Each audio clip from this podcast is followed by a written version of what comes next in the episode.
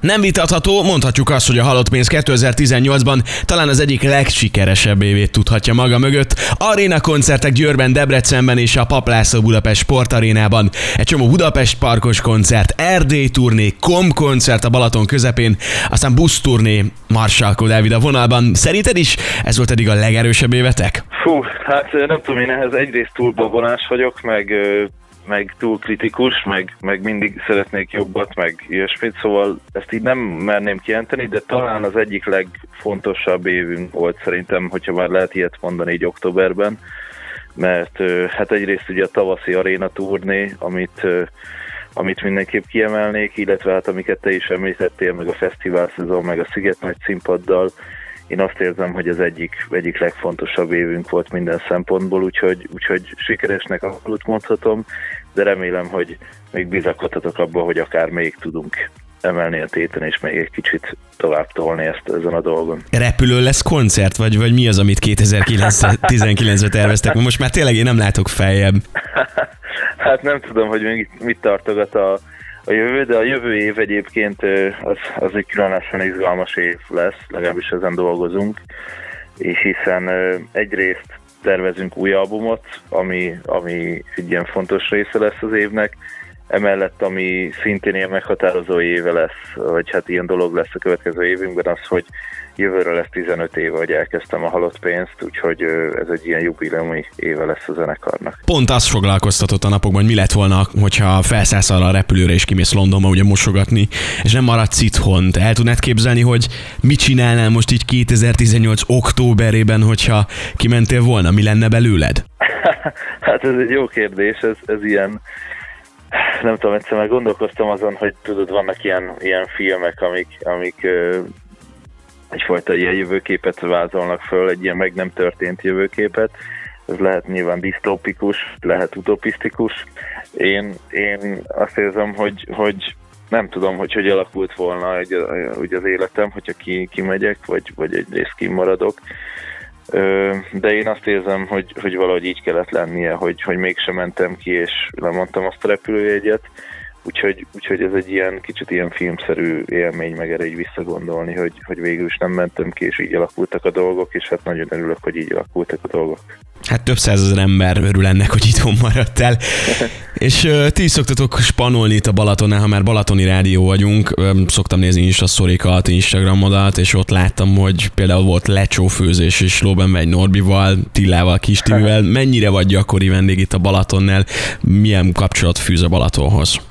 Fú, hát eddig is nagyon-nagyon-nagyon mm, fontos része volt, meg egy ilyen nagyon, nagyon nagy szerelem volt nekem a, Balaton, de valahogy a tavalyi, illetve az idei év különösen egy ilyen nagyon-nagyon nagy szerelembeesés lett a Balatonnal, és hát nagyon-nagyon szeretek lemenni, vannak különböző részek is, amiket kifejezetten nagyon szeretek, és nem csak a fesztiválok miatt, hanem amúgy is a, a, a nyár, vagy akár például télen is van, hogy nagyon szeretek lemenni, ami tudom, hogy nem, nem az ilyen mainstream hozzáállás, legtöbben ugye tavasztól őszig mennek, de én a téli Balatont is nagyon szeretem. Főleg Badacsony és környékét nagyon, valamiért nagyon megszerettem ugye téli időszakban is, úgyhogy, úgyhogy rendszeresen járok a Balatonra, és hát azt tervezem, hogy jövőre még sokkal többet leszek lent valamilyen formában, mint idén. Hát örömmel látunk és várunk, és egyben szeretnék gratulálni, és most jelen pillanatban ugye a legfelkapottabb klip a Youtube-on a Hajtól Szívig, megírodott ez a kis életigenlő őszi dal. Mm, lett ezt valami lány? Vagy, vagy ez csak egy általánosságban született? Fú, hát ez, ez azért egy ilyen érzések halmaza egyébként a, a szám. Tehát, hogy nyilván vannak benne általános érzések, inkább egy hangulatot próbáltam megfogni a szöveggel, meg egyfajta témát boncolgatni, de, de mondjuk az első verzében, amik megjelenik szöveg, illetve például a második verzében van, van ennek egy kiegészítése is, ami, ami egy kicsit talán árnyalja azt a képet, amit amúgy a dal sugal.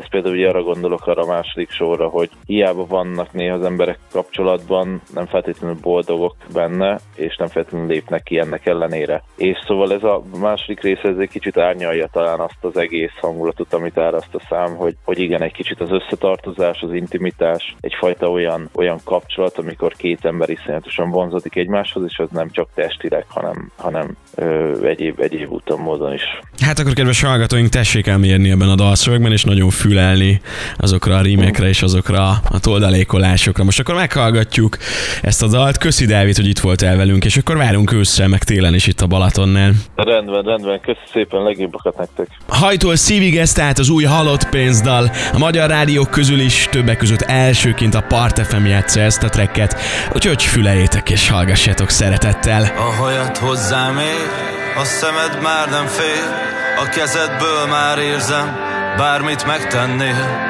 A hangodból hallom, a szívedben látom, tested minden apró kincsét rögtön akarom. A hajat hozzám ér, hozzám ér. a szemed már nem fél, a hajat hozzám ér, hozzám ér. a szemed már nem fél. A hajat hozzám ér, a szemed O kez öptüm